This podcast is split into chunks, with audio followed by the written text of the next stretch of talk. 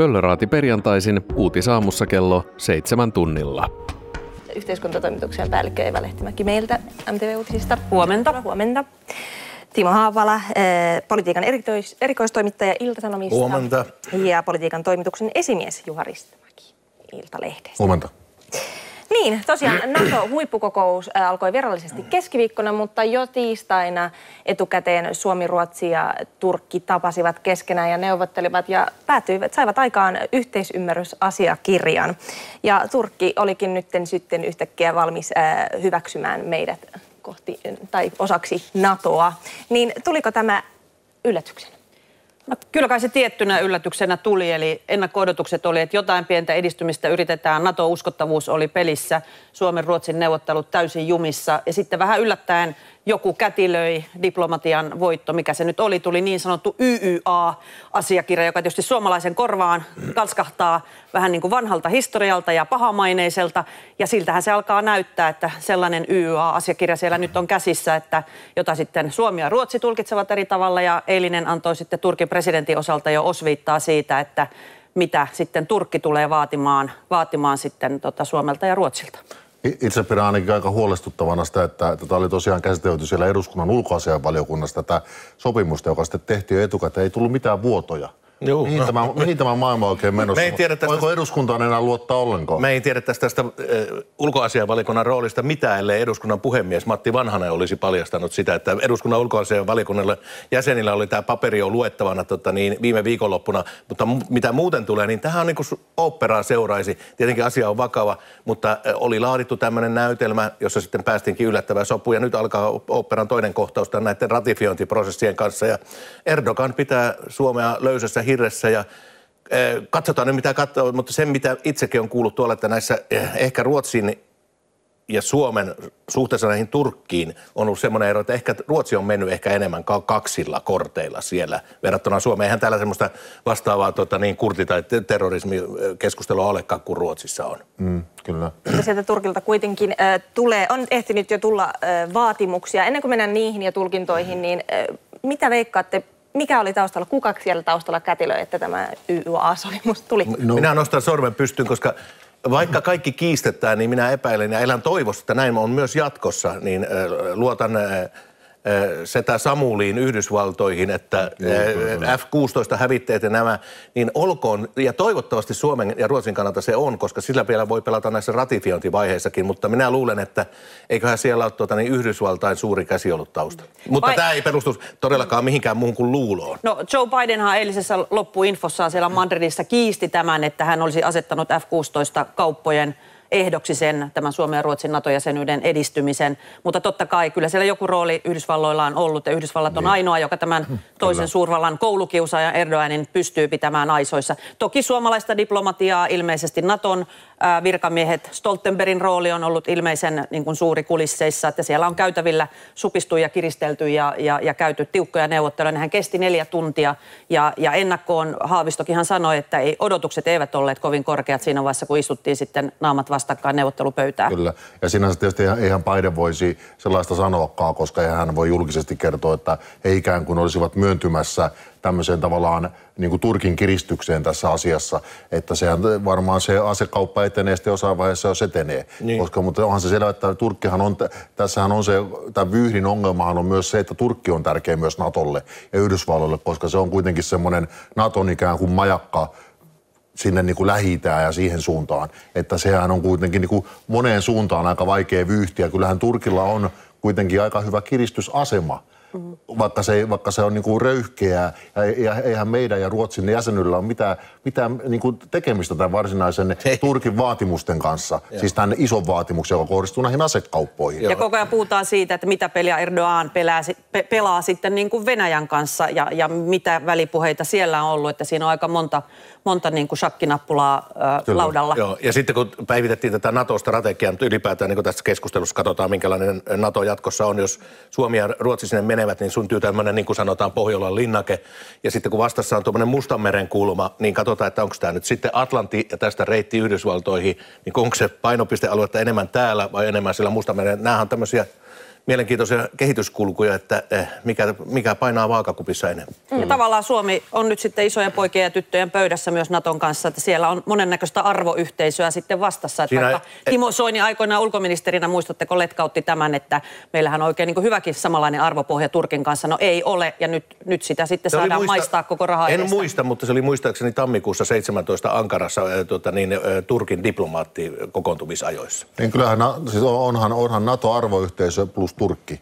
Että to, tavallaan kuitenkin. Ja, ja Matti Vanhanen siellä samassa A-studiossa hän kertoi tästä ulkoasianvalikunnan roolista, niin hän aina sormi pystystä. Meidän pitää nyt puolustaa näitä yhteisiä NATO-arvoja. Ne eivät ole meidän vihollisia, vaan ne ovat meidän kumppaneita. Minäkin heilutan sormea tässä. Kyllä ehkä se oli suunnattu enemmän keskustalaisille se puhe. Ja sen takia ehkä tämä, vaikka se on vähän vitsailua tämä YYA, niin se oikeastaan kuvaa aika hyvin, että samanlaista tässä nyt sitten on, että leikitään ystäviä, vaikka ollaan sitten monesta asiasta aika eri mieltä. Ja nyt se palautuu nimenomaan tähän PKK ja muuten- näihin joo, niin vanhat hyvät, mä tuossa turkkilaisiin järjestöihin. Tiesin, että tästä keskustellaan, tuli mieleen, jonka eh, esimerkiksi Juhalle voi esittää, että, että niin, meillähän on vähän tottumista siihen, me ollaan vielä totuttu oikein tähän EU-jäsenyyteenkään, niin saatiin NATO-jäsenyyteen tämä integraatio etenee näin hu- harppauksenomaisesti, että siitä on 95 vasta, kun mentiin EU-hun ja taas Kyllä, mennään. niin mä kyllä kieltämättä vauhti kiihtyy hurjasti. Käsitellään nyt tätä yhteisymmärrysasiakirjaa, joka siis alun perinkin sitä sanottiin, että se on tulkinnanvarainen ja sitten eh, ku- kukin puoli voi eh, sitä tulkita miten haluaa. Ja nyt sieltä on tullut jo Turkilta parikin vaatimusta, että haluavat eh, terroristiksi epäilemiään ihmisiä luovutettavan ja nyt uusimpana se, että sekä Suomen että Ruotsin pitäisi muuttaa terrorismia koskevaa lainsäädäntöä. Tällaiseksiko tämä menee?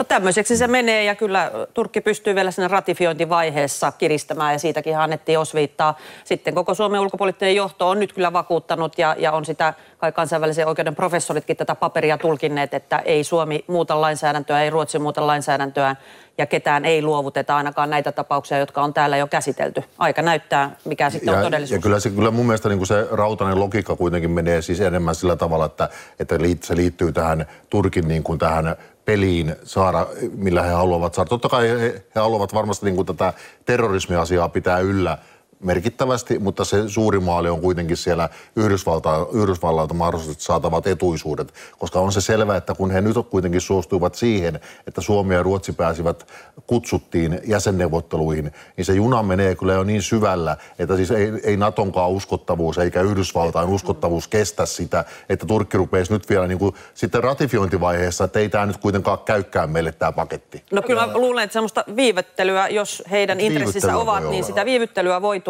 mutta tuskin, niin kuin sanoit, No niin on- tuskin he enää pystyy sitä niin kuin Suomen ja Ruotsin jäsenyyttä estämään. Joo, kyllä tässä kunhan katsotaan Turkin vaalitkin läpi, niin eh, siellä on semmoisia, että voihan tämä venyä vielä, mutta tota niin, eh, mä luulen kanssa, että Yhdysvalloissa katsotaan, ettei Naton uskottavuus myöskään kestä tätä, jolloin palataan siihen, mistä äsken puhuin. Ja tuossa oli olennainen pointti, minkä Timo sanoi, nimenomaan Turkin vaalit, että kyllähän Erdogan niin kuin haluaa iso, esittää kovaa poikaa sisäpoliittisesti. Hänen asemansa ei ole niin vahva Turkissa ja vaalit tulossa, niin tos, totta kai tässä niin kuin isotellaan ja uhitellaan niin kuin omille äänestäjille. Kyllä, ja itse asiassa tätä sopimustahan pidettiin Turkissa, tai se Turkissa ainakin Turkin media esitti sen niin kuin suurena voittona, ja varmaan haluaa ylläpitää tätä retoriikkaa. Joo, tämä nimenomaan täällä kannattaa muistaa, että Turkissa on täysin toisenlainen poliittinen retoriikka kuin täällä on. Ylipäätään siellä kulmilla, niin kannattaa täälläkin niin kuin, joskus varmaan kannattaa ihan rauhallisesti katsoa ja muistaa tämäkin seikka. Niin, eli summa summarum ei tarvitse kovin paljon huolestua näistä, mitä sieltä tulee sieltä vaateita, koska joka tapauksessa niihin Mä sanoisin, että otetaan huoli kerrallaan, niin kuin näytti Niinistökin sanoa. Mm. Niin ja se, mitä Erdogan itsekin sanoi tuolla eilen siellä tiedotustilaisuudessa, että, että jos nyt politiikasta jotain ymmärrät, niin eilen oli eilen ja tänään on tänään. Mm. Että se on tietysti vähän tämmöiselle ehkä meikäläisille tyylille tehdä politiikkaa, varsinkin ehkä tasavallan presidentille, joka on pilkun tarkka juristi, niin voi hieman niin kuin otsasuoni pullistua, kun, kun a, a, tota, niin pasarikauppias muuttaa mieltään päivästä toiseen. Niin Viimeinen on tarjous on parasta. erilaisia tapoja tehdä politiikkaa. Niin, hetki vielä Natosta. Miten asiat nyt tästä etenee, kun kutsu sinne tuli? No tiistainahan tämä äh, on tämä revohka seuraava vaihe, kun tulee sitten tämä asia vähän niin kuin saa virallisemmat muodot. Ja sitten sen jälkeen alkaa tämä niin sanottu pudotuspeli, eli ruvetaan odottelemaan näitä akkreditointeja. Jos se tiistaina on, niin ensi viikolla saadaan varmasti jo ensimmäiset akkreditoinnit näistä NATO-pohjoismaista ja Baltian maista. Mm. Koska he ovat luvanneet sen pikaa pikaa tehdä. Brititkin tekis, mutta Englannissahan sitä ei tarvitse viedä edes parlamenttiin. Ja sitten yksi jännityksen kohta on tietenkin tämä Yhdysvaltain ratifiointi senaatissa. Siellä tarvitaan kahden kolmasosaa enemmistö. Mutta sekin tulee kaiketi pikavauhtia, mutta joka tapauksessa ennen niitä äh, syksyn välivaaleja, joka on yksi pointti siellä. Mikä on hyvä, että tulevat ennen Joo. syksyn Kyllä, välivaaleja. kyllä. Amerikassa on sisäpoliittisesti tilanne niin sekaisin, niin hyvä, jos tulee ennen sitä. Kyllä. Voidaanko odottaa joltain maalta iltalypsyä? Ratifiointivaiheessa. Ei tule, ei tule mieleen, mikä se oli se yksi maa. Viro. Joo, kyllä, kyllä. kyllä. Sellainen Myös- suomalaisten suosima Myös Luxemburgin taholta odotetaan ne hankaluuksia. Niin se on se suomalaisten suosi- suosima matkailumaa. Kyllä, kyllä. Joo, Kreikka. Ei- Eiköhän toi Turkki hoida sen roolin nyt. Niin. Ja niin Eh, kuin se- mutta Turkin lisäksi. No Kroatian Kroatiasta mutta siellä, presidentillä ei ole siellä sellaista valtaa, että se pystyisi siihen puuttumaan. Käsittää, sikäli kuin olen ymmärtänyt. Juu, juu, hän on enemmän seremoniallinen kuitenkin. Joo. Joo. Unkarista puhuttiin jossain vaiheessa, mutta taitaa olla saletissa sekin. Kyllä, käsittääkseni joo. Joo. No mitä muuta jäi näistä Naton huippukokouksesta mieleen? No kyllä tämä nopean toiminnan joukkojen tai tämän, tavallaan tämmöisen NATO-joukkojen laajentaminen yli ko- 300 000, eli Venäjä suurin uhka, ää, itäisen Euroopan puolustamisen vahvistaminen, niin on se aika monen joukkomäärä. Et En tiedä, mitä se käytännössä meinataan sitten hoitaa. Se on mie- todella mielenkiintoista. Tämä on todella, se on Suomessa jäänyt liiankin vähälle uutisoinnille tämä NATO-joukkojen tämä 300 000. Se, se, sellaista ei pyyhkästä ihan niin kuin parissa päivässä tyhjästä. Se on todellakin iso armeija jo. Mm, Silloin kyllä. puhutaan ihan oikeasti, siis siihen joudutaan satsaamaan ja sitten kun se satsaaminen alkaa, niin se on toinen asia luota, mutta mistä se sitten löytyy, koska aikaisemminkin nämä Naton pu- maiden puolustusbudjetit Tämä Joe Bidenin edeltäjä Trump niitä vaati niitä rahoja sinne, mutta kyllä se lujan takana oli se rahakin, mistä miehet saa ja mistä rahat. Että Joo, joo, kyllä. Ja tietysti tämähän on, liittyy olennaisesti meihin, koska äh, nimenomaan, koska sehän on selvää, että kun, kun me sitten olemme Natossa, niin Suomen ja Ruotsin kontollehan tulee aika paljon Baltian ilmapuolustusta. Ja totta kai tämä niin kuin kokonaisuus on meille aika niin kuin elintärkeä tietää ja seurata, että mihin suuntaan se menee. Mm. Ja, tota, ja, ja kyllähän se, kyllähän kaikki analyytikot kuitenkin sitä mieltä, että, että Venäjä nyt kun se on vauhti päällä, niin ne tavallaan sieltä musta, Mustalta mereltä äh, niin kuin Itämerelle, ehkä ihan jäämerelle tavallaan pyrkii kuitenkin sitä, niin kuin sitä omaa, omaa puskuriansa luomaan.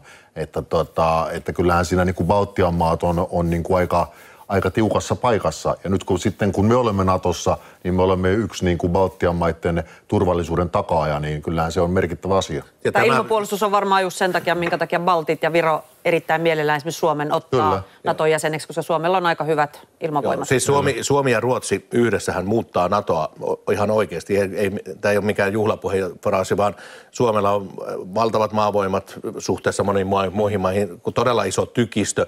Ja sitten kun äh, tulee nämä F-35 yli 60 kappaletta Suomeen, Ruotsilla on va- vahva ilma-ase, Norja on jo valmiiksi, Tanskassa ja Norjassa on nämä F-35, niin tänne tulee kyllä tänne kulmalle, niin tänne tulee kyllä semmoinen, se Pohjolan linnake ei ole ollenkaan liiottelua. Ei ole, ja Ka- Kaja Kallas sanoi tuossa ainakin meidän haastattelussa, että, että, siis se, että kun sehän katsoo niin kuin Viron, Viron kantista totta kai pääministerinä, että se on niin kuin tärkeää, koska he ovat Virossa pelänneet sitä, että tavallaan niin kuin esimerkiksi Viron niin kuin, niin kuin puolustuksen niin kuin maateitse auttaminen on käytännössä mahdotonta sitten kun Kaliningrad ja se Liettuaväyne, jos se, jos se kan, kannas niin kuin ikään kuin sulkeutuu. Mm. Ja nyt he katsovat, että kun Suomi ja Ruotsi tulee mukaan, niin silloin esimerkiksi Viron auttamiseksi avautuu pohjoinen reitti.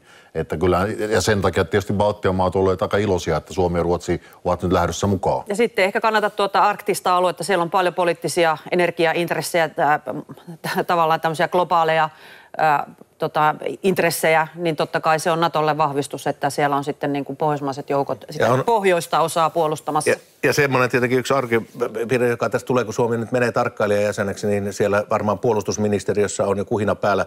Brysseliin pitää tänne tota niin, Naton komitea, kun se nyt on, niin saada pikkusen, siellä on yksi ihminen tällä hetkellä Suomella.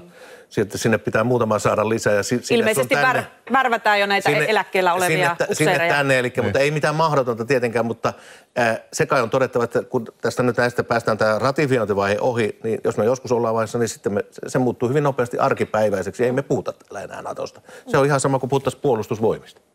Niin. Mm. Ja nyt ei puhuta enää Natosta, vaan siirrytään äh, rajavartiolakivääntöön, joka eilen tuli päätökseen siinä mielessä, että äh, hallintovaliokunta teki mietintönsä, sai siitä äh, tehtyä Käydään vielä nopeasti läpi. Siinä on kyse valmiuslaista ja rajavartiolaista. Tavallaan näitä kahta lakihanketta on viety eduskunnassa äh, rinnakkain ja se suurin kiista on koskenut siitä, että jos tulee tällainen niin kuin turvapaikanhakijoille tällainen hybridivaikuttamistilanne, niin sitten, että saadaanko se itäraja kokonaan kiinni. Mutta saman aikaan on käyty taistelua siitä, että kansainvälisten sopimusten mukaan pitäisi olla joku rajan ylityspaikka auki turvapaikanhakijoille. Ja nyt sitten on saatu semmoiset pykälät tehtyä, että sekä vasemmistoliitto vihreät pystyvät tämän turvapaikkakysymyksen niin kuin hyväksymään, mutta sitten oppositio, kokoomus, perussuomalaiset saivat mielestään sinne niin selkeät kirjaukset, että se itäraja sitten saadaan kiinni, jos tulee tällainen niin kuin valtava turvapaikanhakijoiden määrä itärajalle jostain syystä. Niin tästä on kiistelty jo jonkin aikaa, mutta eilen kaikki puolueet olivat tämän mietinnön takana. Miksi näin? No siis, koska ei sitä kukaan eriävää halunnut ottaa, mutta tässä vaiheessa on kyllä todettava, että kyllä se itärajan kiinnipaneminen olisi jäänyt tekemättä ilman oppositiota, että perussuomalaiset, kokoomus ja kokoomus ja perussuomalaiset, niin kyllä heillä tässä näytettiin, että jossakin paikoissa, silloin kun mennään eduskunnan valiokuntakäsittelyyn, niin myös oppositiolla on valtaa ja tässä tapauksessa käytti sitä ja ei se nyt kovin huonosti käyttänyt. Ja, joo, ja, ja tietysti tässä auttoi se, että koska hallitus, on tarvii sen 5 kuudesosan enemmistö viedäkseen tämän paketin läpi, oli pakko kuunnella oppositioa.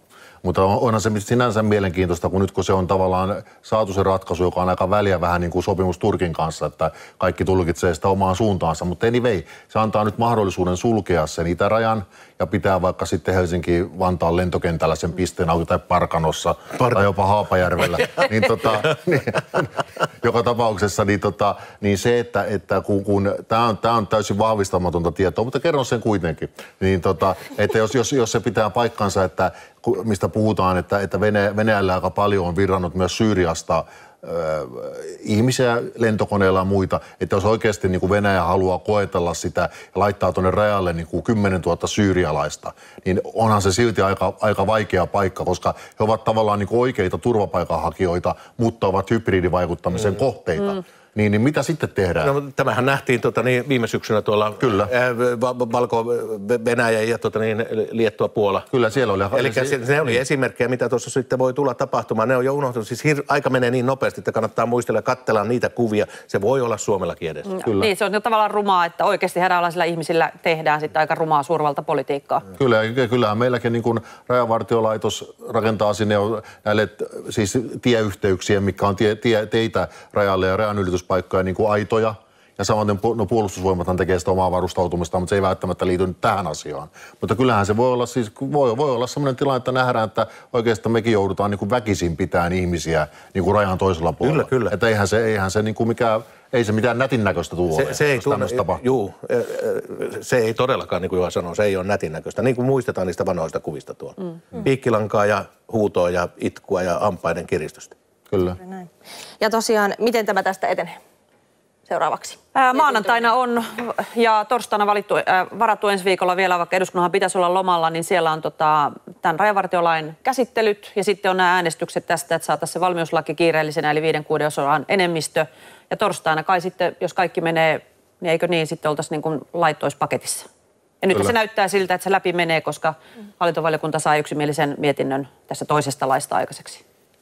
Kyllä, kyllä, ja eduskunnan pitää päästä ma- ma- maakuntatöihin. Joo, nimenomaan, lomille. Ei kun, anteeksi. Ei saa käyttää ei, se, joo, istuntotauolle. Istuntotauolle, äh, istuntotauolle mökille. Kyllä. No, minä vapautan teidät nyt tästä Pöllöraadin tehtävästä tältä perjantailta. Kiitos kaikki. Uutisaamu MTV3-kanavalla ja MTV-palvelussa joka arkipäivä kello 6.25 alkaen.